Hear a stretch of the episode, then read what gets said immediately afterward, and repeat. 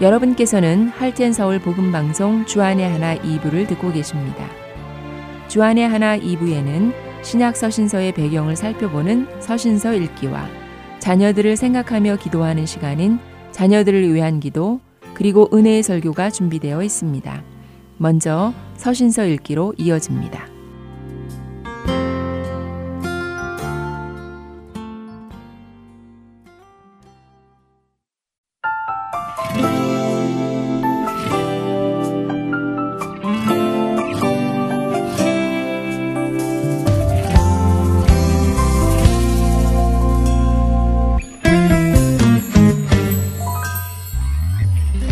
여러분 안녕하세요.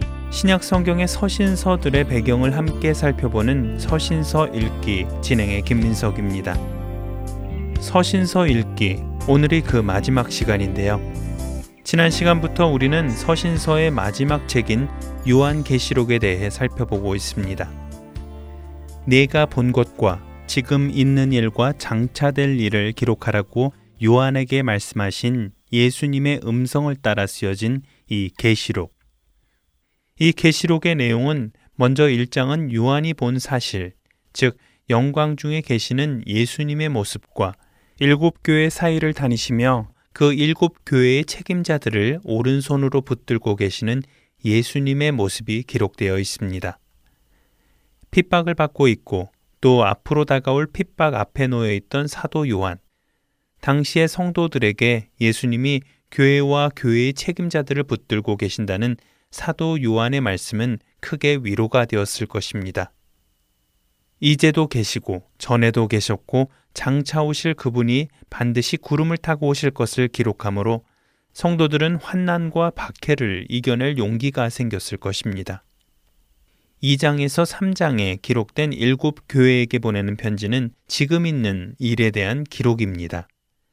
에베소 교회, 서머나 교회, 버가모 교회, 두아디라 교회, 사대 교회, 빌라델비아 교회, 그리고 라오디게아 교회. 이 일곱 교회는 사도 요한이 당시 실제 존재하는 교회들의 이름이기도 하지만 또한 동시에 모든 시대에 있었던 교회들을 상징하기도 합니다.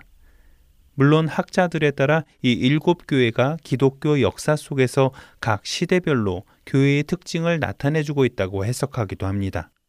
예를 들어 에베소 교회는 후기 사도 시대, 서머나 교회는 초기 박해 시대, 사대 교회는 중세의 암흑 시대, 빌라델비아 교회는 종교 개혁 시대, 라우디게아 교회는 마지막 때의 교회를 상징한다고 말입니다. 물론 그럴 수도 있겠지만 사실 이 일곱 교회의 특징은 언제나 존재하는 교회들입니다. 요한 시대에 실제로 존재했고 지금 우리가 살고 있는 이 시대에도 이 일곱 가지 교회의 모습은 여전히 공존하지요. 그렇기에 각 교회가 상징하는 교회의 시대성에 관심을 갖는 것보다는 지금 자신의 모습, 그리고 자신이 속한 교회의 모습이 어떤 모습인지 살펴보고 들어야 할 칭찬과 책망, 그리고 교훈을 받아 올바른 신앙의 길로 걸어 나가는 것이 더욱 유익한 일일 것입니다. 4장부터 마지막 장인 22장까지는 장차 일어날 일에 대한 기록입니다. 사실 1장에서 3장까지의 기록은 대부분의 학자들이 그 해석에 동의하지요. 그러나 이 4장부터의 해석은 많은 학자들이 의견을 달리하는데요. 어떤 해석이 맞다, 틀리다 하는 이야기를 하기보다는 어떤 해석들이 존재하는지 살펴보는 것이 도움이 될 것 같습니다. 요한계시록을 해석하는 견해는 크게 네 가지로 나눌 수 있는데요. 첫째는 과거주의적 접근입니다. 계시록에 기록된 모든 사건은 사도 요한이 편지를 쓰던 로마 제국 시대에 모두 성취된 일이라고 해석하는 견해입니다. 둘째는 역사주의적 접근인데요. 이 견해는 계시록의 내용이 사도 시대부터 역사의 마지막에 이르는 교회 역사의 줄거리라는 견해입니다. 셋째 견해는 관념주의적 접근입니다. 이 견해는 계시록의 기록은 실제적인 사건을 기록한 것이 아니라 선과 악 사이에 있는 영적 전쟁을 상징적으로 그린 것이라고 이해하는 견해입니다. 마지막으로 네 번째 견해는 미래주의적 접근입니다. 이 견해는 4장부터의 내용은 과거에 있었던 일이 아니라 마지막 시대가 되었을 때부터 일어날 미래의 사건을 기록해 둔 것이라는 견해입니다. 말씀드린 대로 어떤 견해만이 옳다고 하기는 부족합니다. 나름 다 타당한 이유가 있기 때문이지요. 그렇기에 각각의 견해를 잘 인지하여 머릿속에 담아두는 것이 좋을 것입니다. 요한계시록 4장부터의 이야기는 실제로 과거에 있었던 일도 있고 미래에 일어날 일도 있으며 영적 전쟁의 상징적인 모습도 포함되어 있고 예수님의 핏값으로 사신 교회의 역사의 시작부터 끝까지 전체적인 흐름도 볼 수 있기 때문입니다. 대신 몇 가지 잘못된 해석을 짚어드리는 것이 좋을 것 같습니다. 요한계시록 4장 1절은 이 일 후에 내가 보니 하늘에 열린 문이 있는데 내가 들은 바 처음에 내가 말하던 나팔 소리 같은 그 음성이 이르되 이리로 올라오라 이후에 마땅히 일어날 일들을 내가 내게 보이리라 하시더라 라고 하시는데요. 종종 이 구절을 가지고 교회의 휴거, 곧 들림이라고 해석하는 사람들도 있습니다. 이들은 이 4장부터의 이야기는 교회가 휴거된 이후에 일어나는 일이라고 주장을 하지요. 그러나 그것은 잘못된 접근입니다. 먼저 1절이 이야기하는 나라는 존재는 교회가 아니라 지금 이 계시록을 집필하고 있는 사도 요한 개인이기 때문입니다.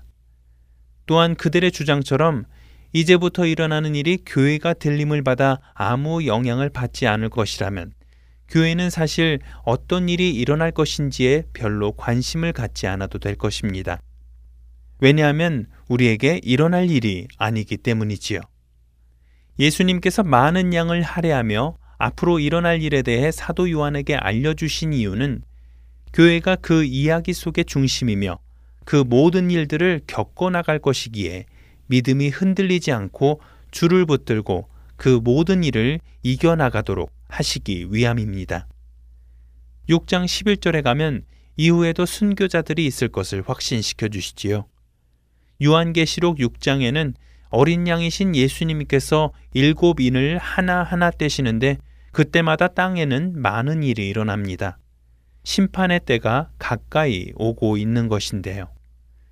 6장의 마지막 절인 16절과 17절은 산들과 바위에게 말하되 우리 위에 떨어져 보좌에 앉으신 이의 얼굴에서와 그 어린 양의 진노에서 우리를 가리라.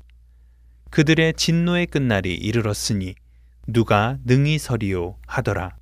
라며 어린 양의 진노에 누가 서겠는가 하며 질문을 합니다. 7장은 누가 그 어린 양의 진노에서 설 수 있는지를 설명해 줍니다. 바로 하나님의 인침을 받은 이스라엘 자손의 각 지파입니다. 그리고 이 숫자는 14만 4천이지요. 이 이스라엘 각 지파는 누구냐는 해석 역시 여러 가지로 존재합니다.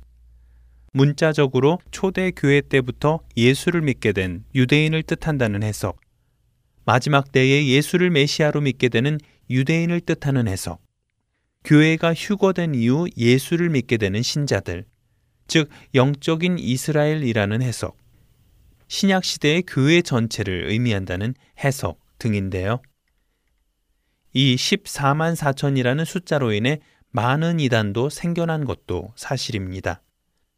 여호와의 증인을 창립한 찰스 러셀은 신도들이 14만 4천 명이 되면 예수 그리스도가 재림하고 천년 왕국이 올 것이라고 주장했고 요즘 문제를 일으키는 신천지도 자신들이 바로 성경의 그 14만 4천 명이라고 주장하기도 합니다. 그러나 이러한 주장은 모두가 거짓말이며 성경을 잘못 이해한 해석이지요. 대부분의 학자들은 요한계시록 7장의 14만 4천 명은 마지막 세대의 환란을 이겨내고 구원의 일을 유대인들을 지칭한다고 해석합니다.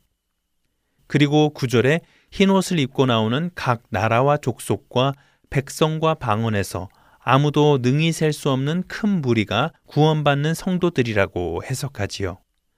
그리고 그 해석이 가장 성경적인 것으로 보여집니다. 그렇기에 어느 누군가가 오직 14만 4천 명만 구원을 받는다고 미혹한다면 그것은 거짓말입니다. 마지막으로 많은 성도들 안에 퍼져 있는 잘못된 해석, 하나만 더 짚고 마치도록 하지요. 그것은 바로 요한계시록 13장에 나오는 짐승의 표입니다.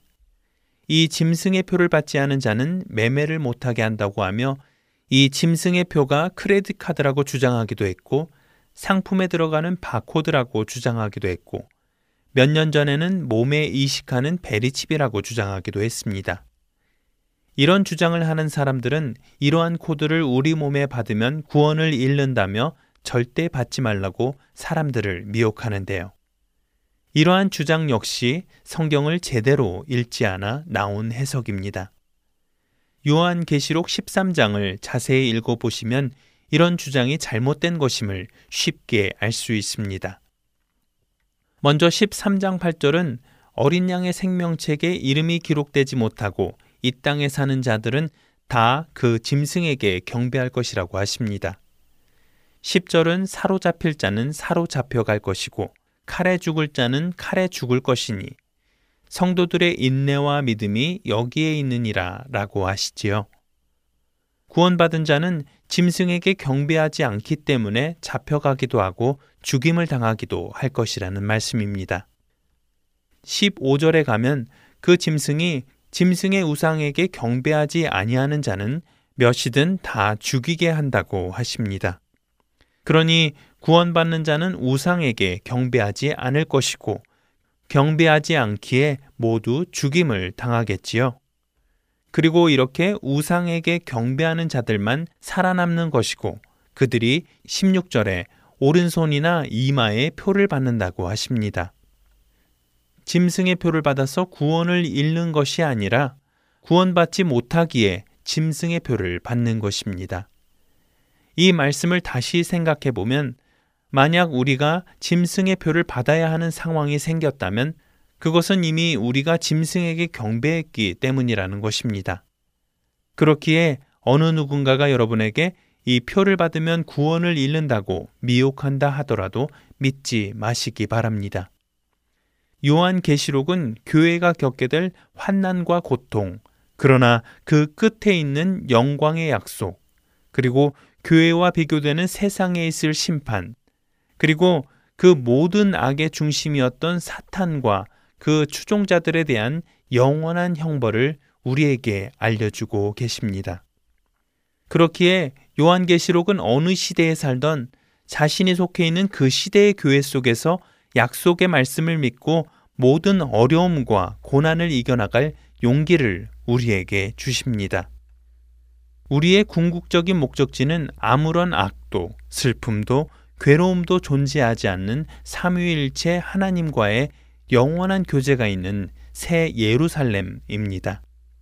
그곳에 대한 확실한 소망을 가지기 위해서 우리는 요한 계시록을 자주 읽어야 합니다. 우리의 시선이 세상을 바라볼 때마다 우리의 가치관이 세상의 가치관을 따라갈 때마다 우리는 계시록 속에서 다시금 우리가 가야 할 그 길을 바라보고 소망을 새롭게 하며 우리의 갈 길을 돌이켜야 하는 것입니다.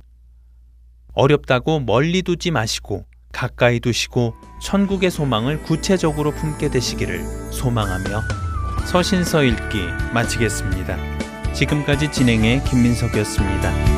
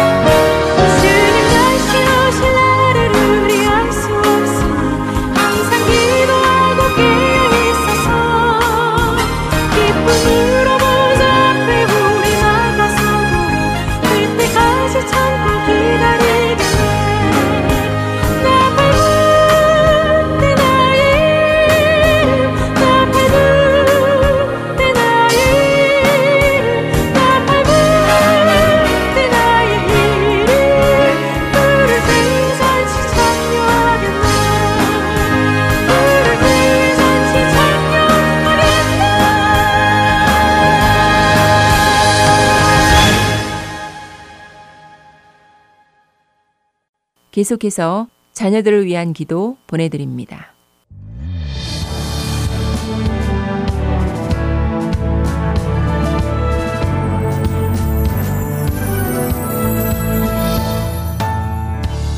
애청자 여러분 안녕하세요. 자녀들을 위한 기도 시간의 데보라 조이입니다. 오늘은 하나님은 영원하시다 라는 주제로 주님을 찬양하며 이 프로그램을 시작하겠습니다. 하나님은 어제도 오늘도 그리고 내일도 영원히 동일하신 분이십니다. 하나님의 말씀을 여러분과 나누겠습니다. 시편 119편 89절에서 91절까지 말씀입니다. 여호와여 주의 말씀은 영원히 하늘에 굳게 섰사오며 주의 성실하심은 대대에 이르나이다. 주께서 땅을 세우셨으므로 땅에 항상 있사오니 천지가 주의 규례들대로 오늘까지 있음은 만물이 주의 종이 된 까닭이니이다. 이번에는 시편 145편 2절에서 4절 그리고 11절에서 13절까지 말씀입니다. 내가 날마다 주를 송축하며 영원히 주의 이름을 송축하리이다. 여호와는 위대하시니 크게 찬양할 것이라. 그의 위대하심을 측량하지 못하리로다. 대대로 주께서 행하시는 일을 크게 찬양하며 주의 능한 일을 선포하리로다. 그들이 주의 나라의 영광을 말하며 주의 업적을 일러서 주의 업적과 주의 나라의 위험 있는 영광을 인생들에게 알게 하리이다. 주의 나라는 영원한 나라이니 주의 통치는 대대에 이르리이다. 한 구절도 보겠습니다. 디모데 전서 6장 14절에서 16절까지 말씀입니다. 우리 주 예수 그리스도께서 나타나실 때까지 흠도 없고 책망 받을 것도 없이 이 명령을 지키라. 기약이 이르면 하나님이 그의 나타나심을 보이시리니 하나님은 복되시고 유일하신 주권자이시며 만왕의 왕이시며 만주의 주시요 오직 그에게만 죽지 아니함이 있고 가까이 가지 못할 빛에 거하시고 어떤 사람도 보지 못하였고 또 볼 수 없는 이시니 그에게 존귀와 영원한 권능을 돌릴지어다. 아멘. 이 시간 만왕의 왕이신 영원한 하나님께 영광 돌리며 찬양 드리는 시간을 갖겠습니다.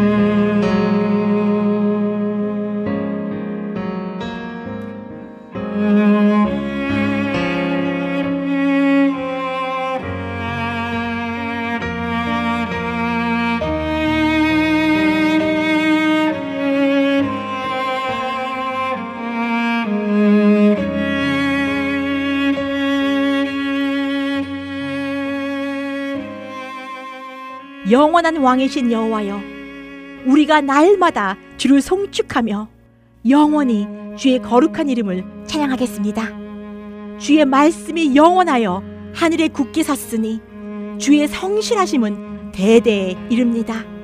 주의 명령에 따라 천지가 오늘날까지 그대로 있는 것은 만물이 주의 종이기 때문입니다. 하나님은 복의 근원이 되시고 유일한 전능자이시며 모든 왕과 주를 다스리는 위대하신 만군의 여호와이십니다. 대대로 주께서 행하시는 일을 크게 찬양하며 주님의 영원한 권능을 선포할 것입니다. 그들이 주님의 존귀한 영광의 위엄과 하나님의 영원한 사랑을 전할 것입니다. 아버지의 나라는 영원한 나라이며 주님의 보좌는 영원하고 대대로 통치하시는 하나님을 높이 경배합니다. 아멘. 이제 두 번째로 회개 기도의 시간입니다. 에베소서 5장 2절 말씀에 그리스도께서 너희를 사랑하신 것 같이 너희도 사랑 가운데서 행하라. 그는 우리를 위하여 자신을 버리사 향기로운 제물과 희생 제물로 하나님께 드리셨느니라고 말씀합니다. 이 시간 우리의 죄를 위해 십자가에서 돌아가신 주님의 사랑을 생각하시면서 회개 기도하는 시간을 갖겠습니다.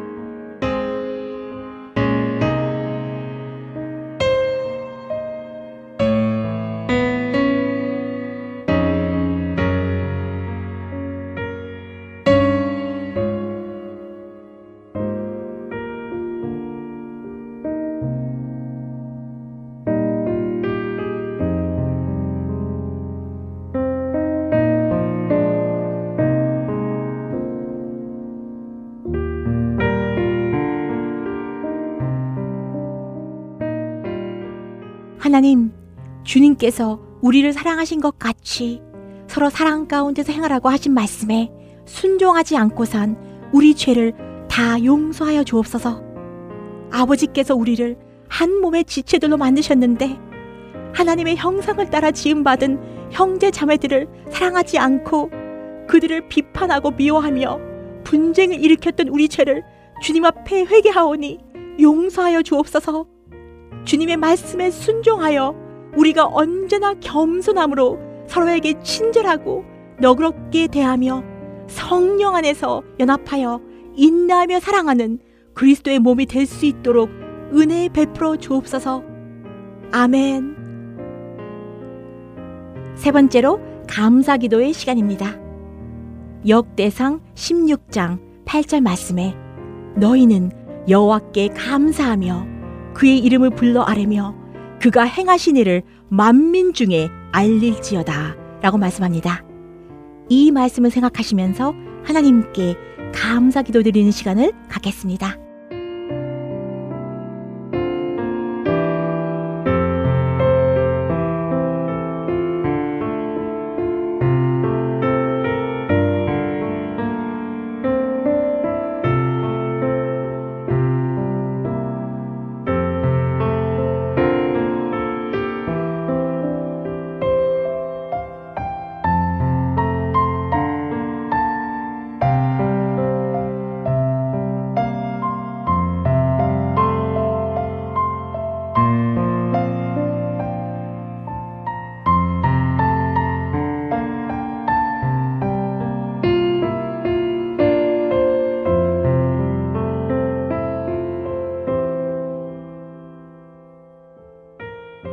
아버지, 영원한 사랑으로 우리를 사랑하셔서 주님의 백성으로 택해 주시고 하나님을 찬양하며 진리의 말씀과 기도 속에서 날마다 아버지와 친밀하게 교제할 수 있도록 은혜 베풀어 주심을 감사드립니다.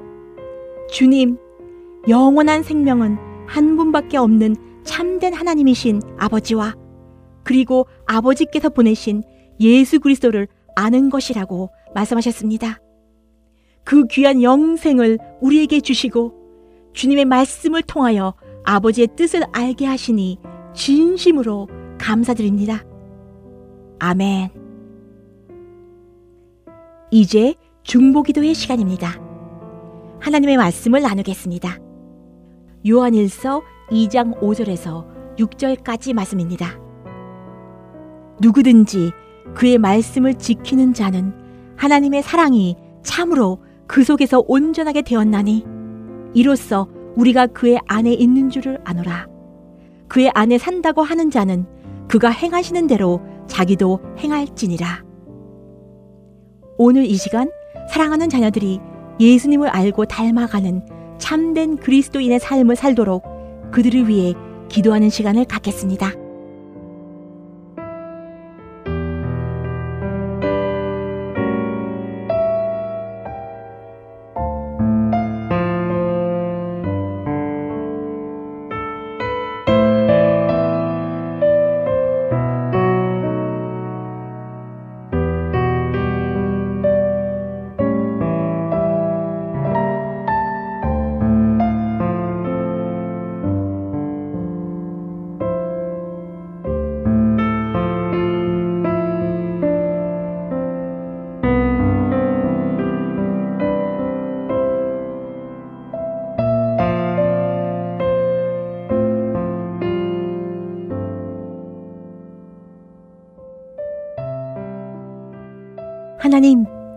사랑하는 자녀들이 이 세상에서 예수님을 알고 닮아가는 그리스도인의 삶을 살 수 있도록 축복하여 주옵소서.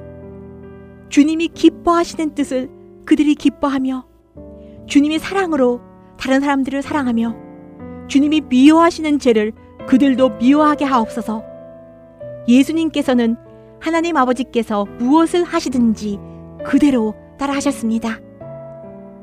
아버지가 하시는 일을 우리 자녀들에게 보여주셔서 하나님의 뜻을 지혜롭게 분별하고 겸손하게 순종하며 살도록 축복하여 주옵소서.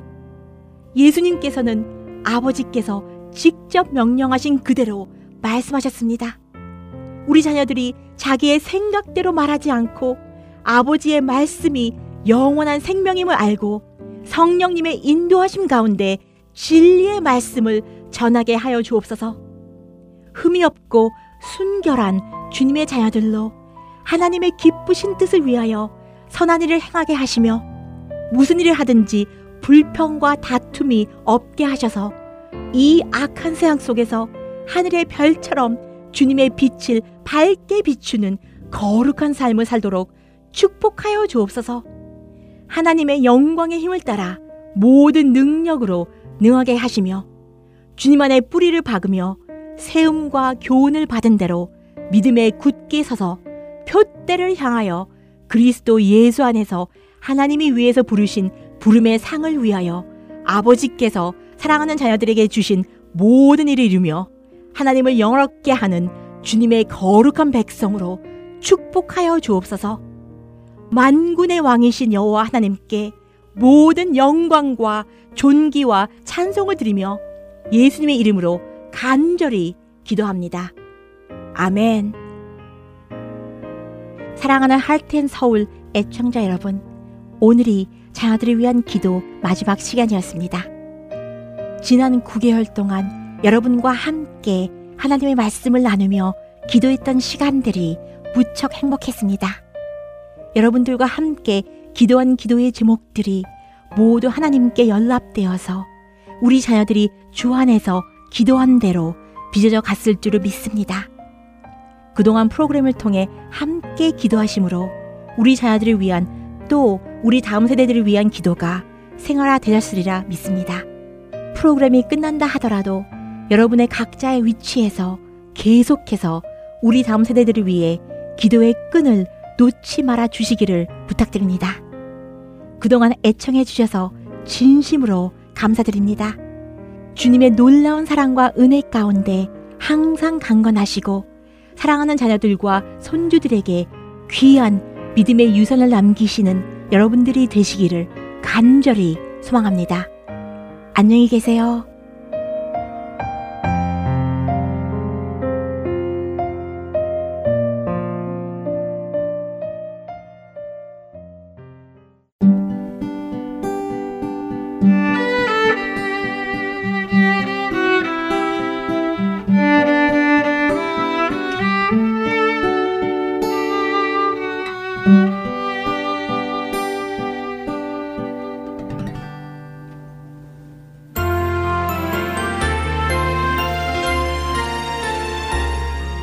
안녕하세요. 봉사자 박용규입니다.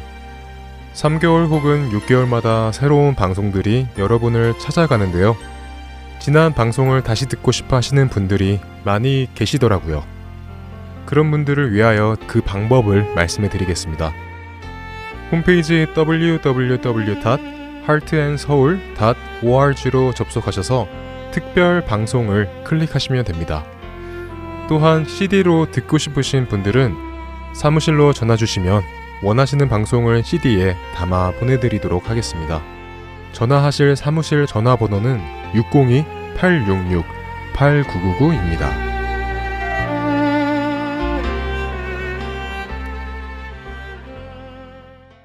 은혜의 설교 말씀으로 이어드립니다. 오늘 설교 말씀은 애틀란타 한비전 교회 이요셉 목사님께서 열왕기하 23장 15절에서 27절의 본문으로 이 시대가 주목해야 할 인생이라는 제목의 말씀 전해 주십니다. 은혜의 시간 되시길 바랍니다.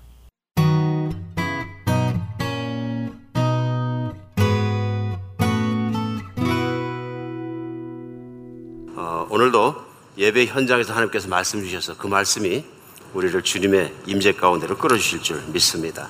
성경을 보면 이스라엘의 역사가 환란이 많습니다.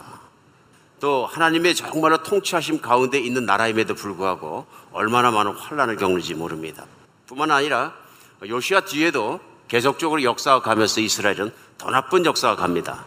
북왕조 이스라엘은 기원전 722년에 이미 망가졌고 남왕조 유다는 그래도 남아 있었는데 요시아 왕이 시작서부터 16대 왕이고 그 뒤에 요시아의 두 아들이 이어서 왕을 합니다.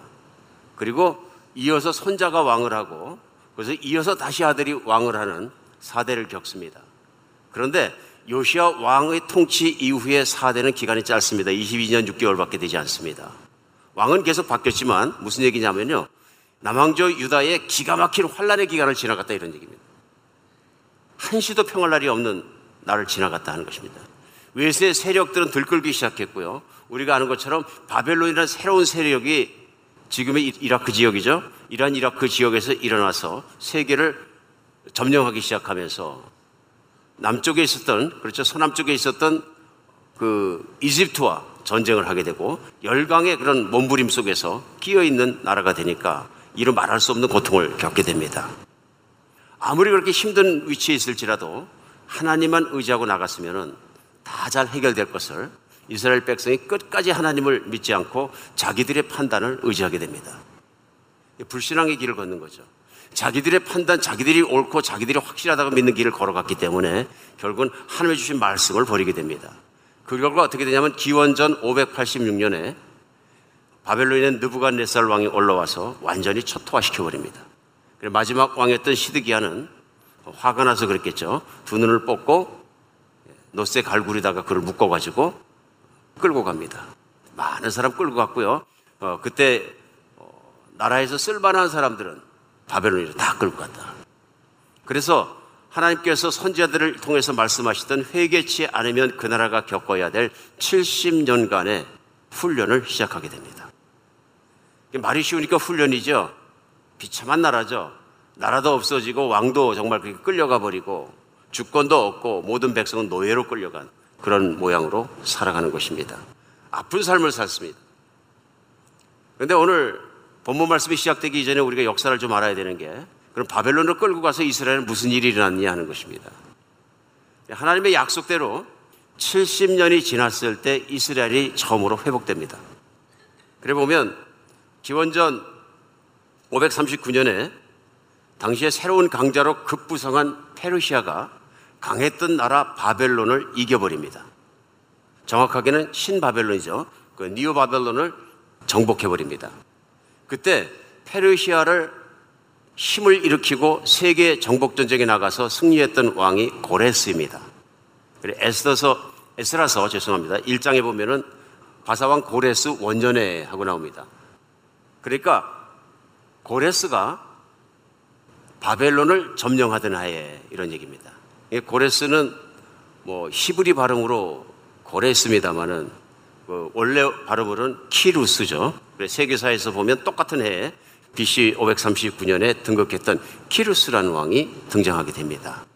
그래서 바로 그 왕이 등극해서 바벨론을 점령하고 첫 번째 내렸던 칙령이 있습니다. 세계사에 나오고 오늘 성경에 나옵니다. 그것이 뭐냐면 종교의 자유를 각 족속에게 주겠다 하면서 특별히 유대인들이 섬기던 여호와 하나님에 대해서 바로 섬길 것과 유대인들에게 자유를 주게 됩니다. 그래서 우리는 뭘 할 수 있냐면요. 성경은 성경 말씀에만 나와 있는 것이 아니라 역사적 현실을 봤을 때 동일한 일이 일어났다는 것입니다. 그래서 하나님을 더더욱이 우리가 신뢰할 수밖에 없고 믿을 수밖에 없는 것은 어느 날 갑자기 어떤 사람이 계시를 받아서 신을 갖다가 알려준 신이 아니라 우리 하나님은 인류의 역사 속에 들어오셔서 사역하시고 움직이시며 그것을 통치하시고 끊임없이 인류의 삶 속에 드러나시는 분이다. 그리고 인류의 삶 속에 드러난 하나님의 역사를 그대로 성경에 담아서 오늘 우리에게 전달해 주므로 말미암아서 우리의 믿음을 도와주신다. 그래서 538년에 정확히 기원전 538년에 칙령이 발표되면서 그때 당시에 고레스 왕의 어떤 관리 중에 한 사람이었던 스룹바벨이라는 유대인을 중심으로 해서 리더로 해서 많은 수만 명의 사람들이 제 1차적으로 어, 예루살렘 지역으로 돌아오게 됩니다. 근데 고향 땅인 예루살렘에 돌아와서 이들이 막 성전을 건축하고 처음부터 그런 것이 아니고 살기 바빴습니다. 자기 먹고 살기 바쁜 거죠. 쉽게 생각하면 성전이 회파되고 성벽도 없고 예루살렘 회파돼서 아무것도 없는데 돌아오니까 그들이 첫 번째 한 일은 사실은 먹고 사는 일이었다. 그래가지고 자기 집 짓는데 바쁩니다, 이제. 그리고 먹고 살게 해결하는데 바쁩니다. 그렇게 22년 동안을 돌아오고 나서 뭐 허송세월을 하게 됩니다. 그동안에 많은 우여곡절을 겪습니다. 그때 학계나 스게레 같은 선지자를 하나님께서 보내주셔서 성경을 읽다가 이제 학계나 스게레가 나오면 그런 배경인 거죠. 사람들이 성전을 짓고 있지 않을 때 똑같은 메시지를 보냅니다. 그럼 너희가 바벨론에 포로 있을 때는 하나님의 성전을 그렇게 갈망했는데 이제는 고향 땅에 돌아오니까 하나님의 성전을 먼저 짓기보다는 너희들의 안락을 위해 집을 먼저 짓느냐 하는 내용입니다. 하나님의 성전이 먼저냐, 여러분의 집이 먼저냐 하는 것을 도전합니다. 그리고 그 두 선지자의 꾸지람으로 말미암아서 사람들이 일어나서 잘못을 일치고 성전을 짓기 시작합니다. 그래서 드디어 기원전 516년에 수룹 바벨의 인도하에 첫 번째 귀환에서 예루살렘에 돌아왔던 사람들이 성전을 짓게 됩니다. 솔로몬의 성전보다는 작고 초라했다고 얘기합니다. 그러나 학계를 통해서 보면 네 전의 영광이 이전의 영광보다 더 크리라 하고 말씀하십니다. 작지만 하나님께서 학계를 통해서 그렇게 말씀하신 내용을 볼 수 있습니다. 그런데 어, 성전을 재건했습니다마는 어떻게 신앙생활 해야 될지를 모르는 이들에게 하나님께서는 2차적으로 어, 페르시아에서 돌아오는 어, 행렬을 이루십니다. 그때 리더가 돼서 돌아왔던 사람이 그 당시에 학사이자 제사장이고 페르시아의 관리로 인정받았던 바로 에스라가 한 무리의 사람들을 끌고 2차적으로 에루살렘으로 돌아오게 됩니다. 그것이 BC 458년의 일입니다. 그래서 우리는 2차 귀환이라 이렇게 얘기합니다.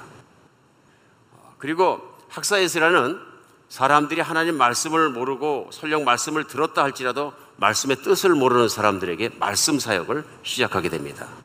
그리고 비연전 444년에는 페르시아 왕 아닥사스대의 술 맡은 관원이었던 느헤미야가 다시 3차적으로 사람들을 인도해서 돌아오게 됩니다. 그래서 이스라엘의 귀환은 1차, 2차, 3차에 걸쳐서 예루살렘으로 돌아오게 되는 것입니다. 돌아와서 3차 귀환이 이루어지게 됩니다.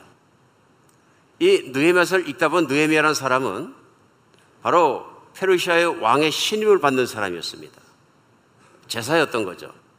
그런데 성벽이 다 허물어졌다는 걸 형제로부터 말을 듣고 나서 예루살렘에 아직도 재건되지 않았던 말을 들으면서 너무 힘들어서 금식하고 엎드려서 기도하다가 하나님의 섭리하시로 말미암아 왕의 허락을 받아서 일행과 왕의 후원을 다 이끌고 돌아와서 모든 성벽을 재건하게 됩니다.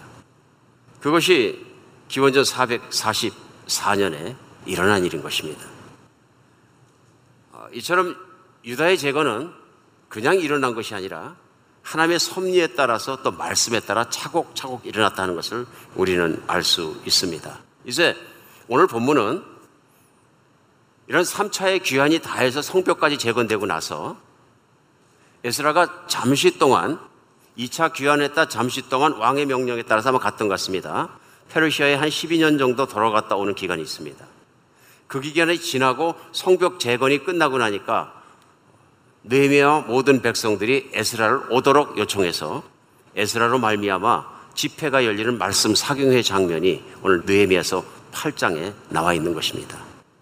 그래서 오늘 말씀을 배경을 이해하고 우리가 들어야 아, 이 말씀이 어떤 때 드렸던 예배구나 하는 것을 알 수 있습니다. 그리고 오늘 본문은 어, 느헤미야 8장을 통해서 그동안 이 백성이 어떻게 살았으며 또 어떻게 예배 드렸다는 그 예배 현장을 그대로 보여주셔서 우리가 하나님을 느낄 수 있게 합니다. 그래서 1절에 보면은 이스라엘 자손이 자기 성읍에 거주하는 일곱째 달에는 모든 백성이 일제히 수문학 광장에 모여 학사 에스라에게 여호와께서 이스라엘 명령하신 모든 율법책을 가져오기를 청하매 일곱째 달 초하로 제사장 에스라가 율법책을 가지고 회중 곧 남자나 여자나 알아들을 만한 모든 사람 앞에 수문학 광장에서 새벽부터 정오까지 남자와 여자 알아들을 만한 모든 사람 앞에서 읽으며 무백성의 그 율법책에 귀를 기울였다. 오늘 모든 백성이 재건된 성전과 재건된 성벽 이게 뭡니까? 옛날의 시온자이죠. 시온의 자리, 시온의 영광 회복되고 있는 것입니다. 다 모였는데 동쪽에 있는 문 앞에 있는 수문앞 광장에서 아마 넓은 광장이 있었던 것 같습니다. 모든 백성이 모였다 그런 얘기입니다. 이유는 한 가지입니다. 학사 에스라에게 말씀을 듣기 위해서 모인 것입니다. 다 모였는데 그때 사절에 보면 학사 에스라가 특별히 지은 나무 광단에 서고 그 곁 오른쪽 선자는 뭐 이름이 쭉 나오죠. 그 다음에 5절에 에스라가 모든 백성 위에 그의 목전에 책을 펴니 책을 펼 때 모든 백성이 일어나니라. 그래서 에스라가 위대하신 하나님을 성축하며 모든 백성이 손을 들고 아멘 아멘 하고 응답하고 몸을 굽혀 얼굴을 땅에 대고 여호와께 경배하니라. 그러자 그 옆에 있던 레위 족 속들이 에스라가 선포한 말씀들을 사람들이 이해할 수 있도록 풀어주는 말씀이 나오고요. 8절에 보면 하나님이 율법책을 낭독하고 그 뜻을 해석하여 백성에게 낭독하는 것을 다 깨닫게 하니 9절에 반응이 나옵니다. 백성들의 반응이 뭐냐면 백성이 율법 말씀을 다 어, 듣고 다 우는지라 청동 느헤미야와 제사장 겸 학사 에스라와 백성을 가르치는 네위 사람들이 모든 백성에게 이를 오늘은 너희 하나님 여호와의 성일이니 슬퍼하지 말고 울지 마라. 그러면서 10절에 보면 느헤미야가 또 그들에게 이르길 너희는 가서 살찐 것을 먹고 단 것을 마시되 준비하지 못한 자에게 나누어 주라. 이날은 주의 성일이니 금심하지 마라. 여호와로 인하여 기뻐하는 것이 너의 힘이다 하고 얘기합니다. 그래서 11절에 보면 레위 사람들이 모든 백성을 정숙하게 얘기를 오늘은 성인이 마땅히 조용하고 근심하지 말라 하니 모든 백성이 곧 가서 먹고 마시고 주고 크게 즐거워하니 이는 그들이 그 들려주신 말을 밝히 할미라. 오늘 말씀 중에 이스라엘 회중에 극적인 변화가 일어납니다. 그 변화가 뭐냐면은 다 말씀을 듣기 원해서 수문학 광장에 모인 것입니다. 그런데 학사 에스라가 강단을 만들고 그 강단에 올라가서 하나님의 말씀을 읽습니다. 언제부터요? 새벽부터 정오까지. 새벽이라 하면 동트기 전을 얘기하는 거죠. 그래 동이 터가지고 사람의 얼굴이 식별할 만할 때 새벽에 꼭두 새벽에 시작한 거죠. 절기로 봐서 아마도 그 긴 시간을 최소한 6시간 이상을 하나님의 말씀을 읽은 것입니다. 율법책을 읽었다 쉽게 생각할 수 있습니다. 창세기에서 신명기까지 모세경을 쫙 읽었던 것 같습니다. 그러나 구절의 반응이 뭐냐면 백성들이 다 운 것입니다. 왜 울었을까요? 여러 가지 이유가 있는 것 같습니다. 여러 가지 이유가. 가장 큰 것은 뭐냐면 우리가 하나님의 말씀대로 살지 못하니까 우리의 조상들이 그 모든 것으로 말미암아 우리가 그 남의 이방 땅까지 끌려가서 노예로 살아가는 이 고통을 겪었다 하는 것을 깨닫게 된 것이죠. 그것이 하나님이 악하셔서 그런 것이 아니라 하나님이 나빠서 그런 것이 아니라 바로 우리의 죄악이라는 것을 깨닫게 되고 이들이 회개하고 우는 것을 볼 수 있습니다. 우는 그들에게 오늘 모든 리더들이 느헤미야와 에스라와 레위 족속들이 얘기합니다. 오늘은 하나님의 성일이니 하나님의 거룩한 날이니 울지 마라. 오늘 여러분에게 초막절이란 절기를 주셔서 하나님 앞에 모이는 절기를 주신 것은 이 절기가 초막절인 거죠. 하나님이 계신 것과 하나님의 백성이 된 것을 기뻐하라고 주신 것이고 추수에 대한 것을 하나님께 감사하라고 주신 것이니 오늘 같은 초막절에는 우는 날이 아니라 대속제일이 아니라 오늘은 여러분이 하나님을 기뻐하는 날이라. 왜요? 하나님의 하나님 되심, 하나님의 이스라엘의 하나님 되심을 기뻐하는 날이라. 그래서 살찐 것을 먹고 고기를 먹고 떡을 먹고 같이 나누어 먹고 단 것을 먹고 기뻐하라. 백성이 눈물을 거두고 모두 기뻐했다 하는 것이 오늘 말씀 사경회의 결과입니다. 놀라운 변화입니다. 가장 큰 변화가 뭐냐 하면 말씀에 대해서 무지했던 백성들이 말씀을 알게 되고 가까이 가게 되고 하나님에 대해서 막연하게 믿었던 백성들이 하나님을 확실하게 알고 반응을 확실하게 할 수 있고 이제 하나님의 뜻이 어떤 것을 깨달음으로 말미암아서 회중이 변했다는 것을 오늘 본문 가운데서 볼 수 있습니다. 저는 이렇게 얘기할 수 있습니다. 이스라엘 백성이 회복되었다. 원래 이스라엘 백성이 하나님을 사랑을 받고 하나님의 사랑으로 말미암아서 기쁘게 살아가고 정말로 평안하게 살아가는 이스라엘 백성이 갖지 못했던 아픔과 모든 것으로부터 이들의 신앙이 회복되었다. 우리는 흔하게 오늘날도 이렇게 신앙이 회복되는 걸 뭐라 그러냐 부흥했다 혹은 리바이벌이라고 표현합니다. 리바이벌. 우리가 리바이벌 됐다는 얘기는 뭐냐면요. 새롭게 되었다. 내가 회복되었다 하는 뜻으로 표현할 수 있습니다. 오늘날 우리도 하나님을 믿고 그리스도를 믿고 신앙생활을 하면서 한때는 뜨거웠던 신앙과 열정이 식어버릴 수도 있고요. 한때는 하나님 말씀을 사랑하고 말씀을 쫓아 살아갔었는데 어느 날인가 말씀을 버려버렸든지 잊어버리고 말씀을 등한시하고 세상 일에 바쁘다 보니까 하나님과 관계가 멀어질 수 있습니다. 오늘 본문 말씀은 어떻게 우리의 신앙이 회복되면 어떻게 하나님 앞에 더 깊이 들어갈 수 있는가 하는 것을 말씀을 가르쳐 주고 있습니다. 오늘 실제로 역사했던 이스라엘 백성들의 삶을 통해서 우리가 볼 수 있는 첫 번째 회복은 무엇이냐면요. 하나님의 변함없는 사랑에 대한 믿음이 있으면 회복됩니다. 이스라엘 사람들 특별히 성전을 재건했을 때의 사람들은 경험이 무엇이냐면요. 주권 없는 나라, 주권 없는 백성으로 살아가면서 다른 나라의 왕의 통치를 받으면서 슬프게 살아갔던 사람들. 힘들게 살아갔던 사람들. 그 아픔이 어떤 것을 경험했던 사람들이.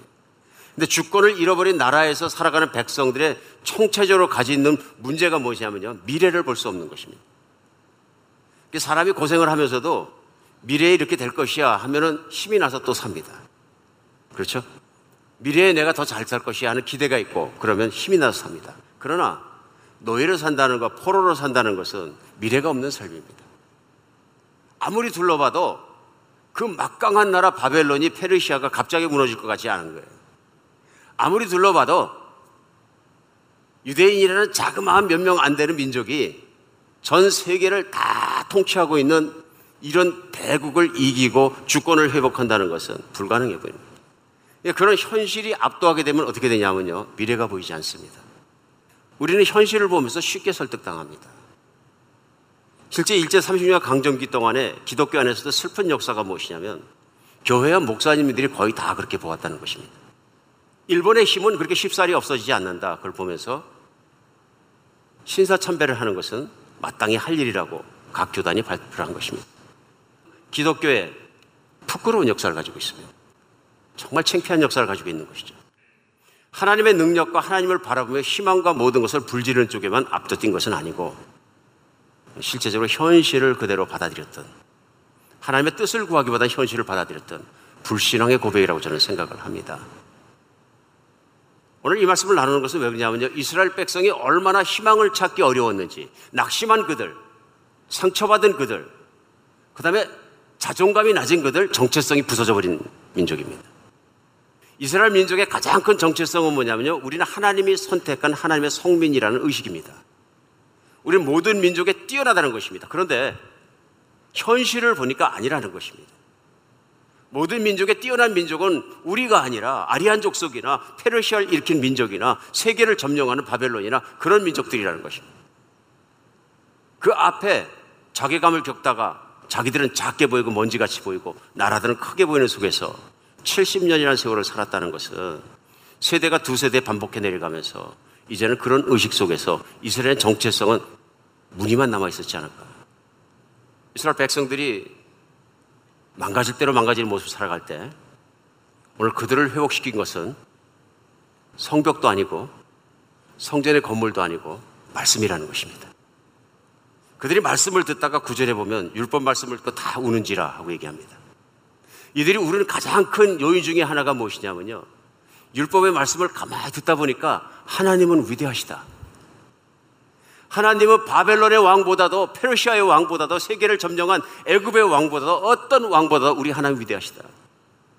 왕들을 세우기도 하고 패하기도 하시고 그 하나님은 우리의 조상 아브람 때부터 시작해서 우리를 선택하시고 우리를 사랑하시고 우리의 왕이시기 때문에 우리가 보니 그때 말씀을 듣고 믿고 나서 보니까 성전이 얼마나 위대한 것인지 달라진 것이죠.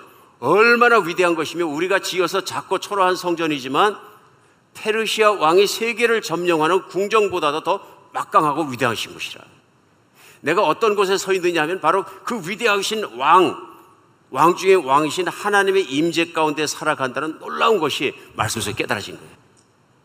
그리고 과거에 내가 마치 사랑을 받지 못하는 백성과 하나님의 자녀가 아닌 것처럼 생각하고 행동하고 살아왔던 내 과거가 창피스럽고 수치스럽고 죄송스러우니까 우는 거예요.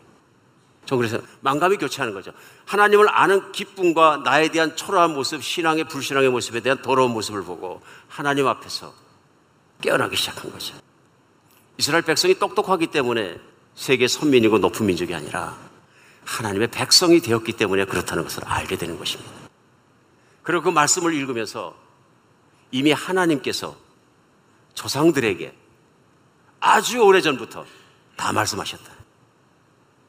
아주 오래전부터 모세를 통해서 말씀하실 때 너희가 내 말을 듣고 따르지 않으면 그렇게 될 것이라고 말씀하셨다. 시작부터 말씀하셨다. 우리 조상이 그 말씀을 지키지 않고 살다 보니까 바벨론으로 끌려갈 수밖에 없었다 하는 것은 그것이 우리 죄악이라는 걸 깨닫게 된 것이죠. 그게 말씀의 힘입니다. 말씀 앞에 서지 않을 때 말씀을 듣지 않을 때 깨달을 수 없었는데 말씀을 듣다 보니까 깨달아진 것입니다. 이게 진리입니다. 이게 깨달아지고 나니까 울지 않을 수 없는 것입니다. 특별히 이들보다 조금 앞서 살아갔던 마지막에 무너지기 직전까지 선지자 생활을 했던 예레미야 선지자의 말씀이 떠올랐을 거라고 저는 생각을 합니다. 예레미야 선지자가 예레미야서 29장 10절로 13절에는 붙잡혀가는 그들에게 보낸 편지에 이런 내용이 나옵니다. 여호와께서 이와 같이 말씀하시니라 바벨론에서 70년이 차면 내가 너희를 돌보고 나의 선한 말을 너희에게 성취하여 너희를 이곳에 돌아오게 하리라. 그러니까 지금 바벨론으로 막 끌려가고 있는 것입니다. 그때 그들에게 편지를 보내서 지어진 편지의 내용이 예레미야서 29장에 나온 건데요. 그 말씀이 뭐냐면 바벨론에서 70년이 다 차면 내가 너희를 정말로 돌아오게 하겠다. 회복시켜 주겠다. 그러면서 그 다음에 따라오는 말씀이 여호와의 말씀이니라 너희를 향한 나의 생각을 내가 하나니 평안이요 재앙이 아니니라. 너희에게 미래와 희망을 주는 것이니라. 너희가 내게 부르짖으며 내게 와서 기도하면 내가 너희의 기도를 들을 것이요. 너희가 온 마음으로 나를 구하면 나를 찾을 것이요. 나를 만나리라. 말씀에 있더라 그런 얘기입니다. 어떻게 회복될 것인지 어떻게 하나님 만날 것인지 말씀에 있더라 그런 얘기. 이 말씀은 이들이 정말로 알지도 못하는 70년 전에 예레미야 선지자를 통해서 말씀하신 것인데 결국은 하나님께서 고레스 왕도 움직이시고 페르시아 왕도 움직이셔서 3차에 걸쳐서 말씀대로 돌아오게 하고 성전도 회복되게 하고 성벽도 재건되게 하시고 오늘 그 하나님 말씀의 결과로 하나님의 은혜로 내가 이 자리에 서서 그 말을 듣는다 하는 것입니다. 얼마나 기쁜 것입니까? 다 망가졌던 나의 정체성, 다 망가졌던 내 인간의 모습이 갑자기 보이는 것입니다. 아, 나는 오래전부터 하나님께서 선택하시고 자기 백성 삼아주시고 하나님이 회복시켰던 약속이 있는 난 약속의 백성이다 하는 것을 현장 속에서 느끼는 것입니다. 아무리 절망적인 상황에서도 하나님의 말씀을 믿으면 희망이 생깁니다. 아무리 캄캄한 곳에서도 하나님의 자녀로서 바라보게 되면 희망이 뚫힙니다. 우리도 인생을 살아가면서 어려운 일 겪는 것이 얼마나 많습니까? 물론 예레미야서 29장 오늘 읽어드린 11절 말씀 여호와의 말씀이니라 너희를 향한 나의 생각을 내가 하나니 평안이요 재앙이라 너에게 미래와 희망을 주는 것이니라 이 말씀을 잘못 개인적으로 적용한다 그래서 그것을 또 질책하는 설교자들이 꽤 계신 것을 제가 압니다. 그러나 저는 그래서는 안 된다고 생각합니다. 왜 그러냐면 이 말씀하신 하나님의 성품은 변하지 않았습니다. 오늘 예레미야서 29장의 이 희망과 평안과 미래를 주려는 하나님의 성품은 그때 이스라엘 사람에게만 그렇고 그 다음에 하나님을 믿는 사람에게는 그렇지 않은 그렇지 않다는 것입니다. 이스라엘 사람에게만 하나님의 복을 주시려 하신 거 아니라 이스라엘 백성을 시작으로 해서 이 땅에 있는 모든 민족이 은혜를 받도록 하신다는 것이 하나님 말씀입니다. 결국 그 약속이 이루어져서 성령이 오시고 예수 그리스도 오시고 그 예수 그리스도만해서 모든 백성이 믿기만 하면 죄사함 받는 놀라운 역사 속에서 예수를 믿기만 하면 하나님의 자녀가 되고 복을 받는 길이 열렸다는 것이 여러분과 제가 살아가는 현대예요. 이 시대를 살아가면서 우리가 알 수 있는 건 뭐냐면요. 하나님이 이렇게 하신 것, 이스라엘 백성이 이렇게 하신 가장 큰 이유는 하나님이 선하시기 때문에 그렇대요. 하나님이 착하고 선하지 않으셨으면 이스라엘 백성이 영영 죽게 해버릴 수도 있는데 그들의 행위로 그들을 보지 않고 그들의 하나님을 따른 악한 행위에도 불구하고 하나님은 그들을 남은 자들을 살리셔서 다시 일으키시는 회복하시는 끝내 하나님의 선함을 이루시는 분이시다. 선은 악과 대비해서 보일 때 더 선이 보입니다. 성경 안에서 읽으면서 보면 인간은 그리 약할 수가 없습니다. 끊임없이 배신합니다. 약속을 하고 뒤집어집니다. 하나님은 약속을 하고 잊지 않으시고 그것을 이루시는 신실하심이 있습니다. 그래 오늘 사실 느헤미야서 8장에 나오는 이 사경회 장면 에스라와 함께 백성들이 말씀 앞에 반응하는 장면은 있는 그대로 모시면 하나님의 선하심이 드러난 것입니다. 그리고 이들이 체험해 보니까 말씀대로 되었도다. 아무리 절망 종교에서 하나의 말씀을 믿으면 희망이 생깁니다. 미국 보스턴의 지하 병동에 한 소녀가 격리 수용돼 있었습니다. 이 소녀는 어린 소녀가 마음에 어둠이 있었기 때문에 폭력적입니다. 사람이 다가오면 괴성을 지르고 독서를 퍼고 막 집어던집니다. 의사들이 모든 노력을 다했지만 결국은 고치지 못합니다. 그래서 회복 불가능한 진단을 내립니다. 부모에게도 막 악하게 하기 때문에 부모도 가까이 가지 못합니다. 그냥 버려봐서 지하 병동에다 가두어 놨습니다. 감옥이죠. 근데 그 병원에서 발런티어로 일하셨던 은퇴하신 여자 간호사 한 분이 그 아이에 관심을 갖습니다. 그리고 어느 누구도 말하지 않은데 회복 불가능이라고 판단을 내린 이 소녀에게 매일 찾아가서 하나님은 너를 사랑한다고 말씀합니다. 부모 주사 포기하고 모두 포기했지만 6개월을 이 은퇴한 연세 드신 간호원이 끊임없이 찾아가서 하나님은 너를 사랑한다고 얘기합니다. 그리고 드디어 그 소녀의 마음에 변화가 오기 시작합니다. 그리고 뒤틀렸던 마음 속에서 어둠이 걷히고 점점 세상을 향해서 문을 열기 시작합니다. 그리고 회복됩니다. 의사들도 가족도 희망이 없다고 내려놔 버렸는데 하나님을 믿는 사람 믿음 안에 있는 희망이 그를 건져낸 것입니다. 정확하게는 하나님의 사랑이 그를 건져낸 것입니다. 이 소녀가 누구냐 하면 후에 삼중고를 앓았던 헬렌 켈러를 어둠으로부터 구해냈던 앤 설리반 메이시라는 선생님입니다. 보이지도 않고 듣지도 않고 말도 못하는 헬렌 켈러라는 소녀 한 명을 자기가 과거에 그랬던 것처럼 그에게 쫓아가서 물에다 차가운 물을 찍어줘 가면서 cold, water 계속 느낌을 가르쳐 가면서 오직 느낌으로만 통해서 그 애를 하나님 믿게 하고 정말 속에 있는 아름다운 사람이 말도 못하고 보지도 못하고 듣지도 못하지만 느낌을 통해서 하나님을 찾아올 수 있도록 끊임없이 인도해는 사람인 것입니다. 하나님의 사랑이 우리를 회복합니다. 망가졌던 육신도 망가졌던 마음도 망가졌던 인생도 하나님이 회복하십니다. 하나님을 믿으면 그 믿음으로 진리를 바라볼 때 우리 하나님께서 붙들고 회복시키십니다. 우리가 희망을 잃어버렸으면 우리 하나님을 바라보면서 하나님의 사랑과 그 모든 것을 의심하지 않고 회복되는 주일이 되었으면 좋겠습니다. 우리 영성이 회복되고 삶이 회복되는 가장 중요한 것은 하나님의 사랑은 변치 않는다는 믿음입니다. 우리 환경은 우리를 속입니다. 환경 보면 다 속습니다. 사람 보면 속습니다. 그러나 하나님을 볼 때 우리는 속지 않습니다. 오늘 두 번째 본목 가운데 우리가 배울 수 있는 회복에 필요한 건 뭐냐면요. 하나님의 말씀을 대하는 태도가 달라져야 돼요. 이스라엘 백성이 하나님 말씀을 그렇게 존중하지 않았기 때문에 성전을 재건했습니다. 성벽도 재건했습니다. 산발락과 도비와의 싸움 속에서 정말로 치열한 전쟁을 통해서 성벽을 재건했습니다. 그랬으면 성령 충만해져야 되는 게 맞는 것입니다. 믿음 충만해져야 되는 것이 맞는 것입니다. 그런데 이들은 오늘 본문을 시작하면서 보면 다 집에 돌아가서 있었다 그런 얘기입니다. 그래서 집에 돌아가서 이들이 한 것이 무엇입니까? 그냥 사는 것입니다. 신앙적으로는 맥이 없는 삶을 살고 있다 그런 얘기입니다. 그래서 이들이 모든 공사를 마치면서 지쳤을 수도 있고 여러 가지 이유 때문에 신앙적으로는 부흥이 일어나지 않았다는 얘기. 그렇잖아요? 성전도 지었고 성벽도 지었는데 제가 목사님들로부터 많이 듣는 말씀이 있습니다. 뭐 그래서 저희는 뭐 다른 거 성전이나 어, 친교실을 짓지 않는 건 아닙니다만은 그 목사님들이 최근에도 그런 말을 흔히 하시더라고요. 성전 건축을 하고 나면 성전 건축한 담임 목사님 3년 내로 떠난다. 이건 불문일입니다. 그러다가. 그렇지 않은 교회도 있지만 대부분 그렇습니다. 성전 건축을 하는 기간 동안에 탈진해버린다 그러니. 목회자도. 성전 건축을 하는 동안에 말썽이 일어난다 이러니. 왜 그렇습니까? 재정이 결부되거든요.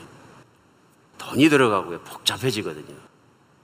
그 안에서 정신적, 영적, 현실적 재정의 문제 속에서 목회자들이 그 성전 건축의 머리가 돼서 뛰다 보니까 뭐가 없어진다? 믿음이 없어지더라. 그러니까 자기가 상처도 많이 받고 힘들고 탈진하니까 회복할 길이 없으니까 그냥 목회를 떠나버린다. 이거 이해가 가는 얘기입니다. 이스라엘 백성이 성전을 짓고 성벽까지 지었는데 불구하고 그들의 마음은 허전했습니다. 성전을 크게 짓는다고 성벽을 건축한다고 신앙이 끝나는 것은 아니다는 것입니다. 신앙은 말씀이 들어와야 사는 것입니다. 믿음이거든요. 말씀이 빠져버리면 그게 아무것도 아니라는 것을 느헤미야서는 에스라서는 우리에게 증거해 주고 있는 거예요. 왜 말씀이 그렇게 중요한 것인지. 그래서 신앙 회복의 중요한 건 뭐냐면요. 하나님의 사랑을 내가 변함없는 사랑에 대해서 믿음을 회복하고 믿음을 갖는 것. 그 다음에 중요한 건 뭐냐. 하나님 말씀이 내 안으로 들어와야 된다. 그게 뭐냐면 하나님을 말씀을 대하는데 태도의 변화가 와야 합니다. 오늘 이스라엘 백성이 하나님 말씀에 갈급했던 거예요. 뭔가 빠졌다 지금. 8장은 뭐냐면요. 하나님께서 에스라는 사람을 준비시키셔서 그 에스라를 통해서 말씀의 중요성을 아는 사람이었어요. 말씀에 중요한 사람을 것을 아는 사람이기 때문에 말씀에 매달려 살았고 그 말대로 산 사람의 그 모든 것을 하며 사용하셔서 그 영성을 온 백성에게 흘러가게 하셨다. 이것이 부흥입니다. 이들이 말씀에 대한 목마름이 있었기 때문에 강단에 올라서 말씀을 읽으려고 펴니까 다 일어섰다 하는 것입니다. 하나님 말씀을 앉아서 들을 수 있느냐? 얼마나 간절히 사모해야 돼. 우리는 찬양하고 나면 앉아서 듣습니다. 반대로 해볼까요? 찬양은 앉아서 하고 말씀을 서서 들으시고. 근데 이것이 말씀 서서 들은 게 무슨 30분, 40분, 50분의 문제가 아니고요. 오전부터 새벽부터 정오까지 내내 서서 들었다는 얘기입니다. 이해하시겠습니까?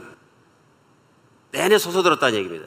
누구도 다리 아프다고 하지 않고 누구도 그러지 않고 다 잘 들었다는 얘기입니다. 그런 의미에서는 요즘 참 걱정되는 거 있죠. 주일날 우리 모여서 하나님 말씀을 듣습니다마는 편안하고 푹신푹신한 의자에 앉아도 30분 넘어가면 이런 설교는 난 이해할 수 없습니다. 그리고 팍 화를 내고 그냥 교회를 떠나버린 분이 없잖아 계셨는데 30분 이상은 견딜 수 없다. 이게 무슨 룰인지 모르겠어요. 그러니까 요즘 많은 목회자들이 절대로 설교에서 30분이 넘어가지 않게 해서 조심합니다. 그러더니 요즘 25분 설교가 또 나왔어요. 그런데 어떤 분은 15분 설교면 충분하대. 어떤 자매님이 방글방글 웃으면서 전태 와서 한 충고를 지금도 기억합니다. 목사님, 교회가 부흥하기 원하면 설교는 짧게, 친교는 길게 하세요. 제가 웃으면서 아무 소리 고맙습니다. 그랬긴 했는데 설교가 길게가 좋다는 얘기가 아니고 우리 말씀 앞에 간절함과 인내력이 부족해졌습니다. 이게 뭘 뜻하겠습니까? 굉장히 부족해졌습니다. 조금만 불편해도 그렇습니다. 이스라엘 백성 6시간을 들어서 어떻게 생각하면 재미없는 설교입니다. 성경을 읽는 것입니다. 창세기부터 모세오경을 쭉 읽어가는 것이죠. 첫 시간은 몰라도 두 번째 시간, 세 번째 시간 가면 어떻게 되겠어요? 주저몰라 앉고 눕고 난리 나지 않겠습니까? 그들이 듣고 반응하고 울고 하나님 말씀에 반응했다는 것입니다. 말씀에 대한 향한 마음이 회복되는 여러분과 제가 됐으면 좋겠습니다. 우리가 몸이 아플 때, 마지막으로 세상을 떠나야 될 때, 남는 것은 하나밖에 없습니다. 하나님 말씀을 믿는 믿음밖에 남을 게 없습니다. 그렇죠? 우리의 힘도 그거밖에 없습니다. 믿음은 곧 그리스도의 말씀을 믿는 것입니다. 우리 정말로 하나님 말씀을 사랑하는 마음이 항상 커지고 항상 갈급해지고 말씀을 여는 것이 하루 중에 우리 기쁨이 되었으면 좋겠습니다. 말씀이 우리를 살리십니다. 말씀이 우리를 붙드십니다. 말씀이 우리를 회복시키십니다. 아무리 나는 영성이 회복돼서 요즘 뜨거워졌어. 마음이 느낌이 그래. 느낌만 가지고는 안 되는 게 며칠 안 가면 또 차가워질 수. 그러나 말씀은 끝까지 나를 붙드시는 힘입니다. 다시금 말씀을 붙잡고 말씀을 묵상하고 말씀을 보며 말씀을 듣고 말씀 안에 살아가는 여러분과 제가 되었으면 좋겠습니다. 귀찮아하지 마십시다. 말씀 시간에 졸거나 주무시지 마십시다. 말씀 잘 받습니다. 얼마나 감사한 일이고. 그러나 더 잘 받을 수 있는 교회가 되었으면 좋겠습니다. 그리고 그 말씀으로 변화되는 교회가 되었으면 좋겠습니다.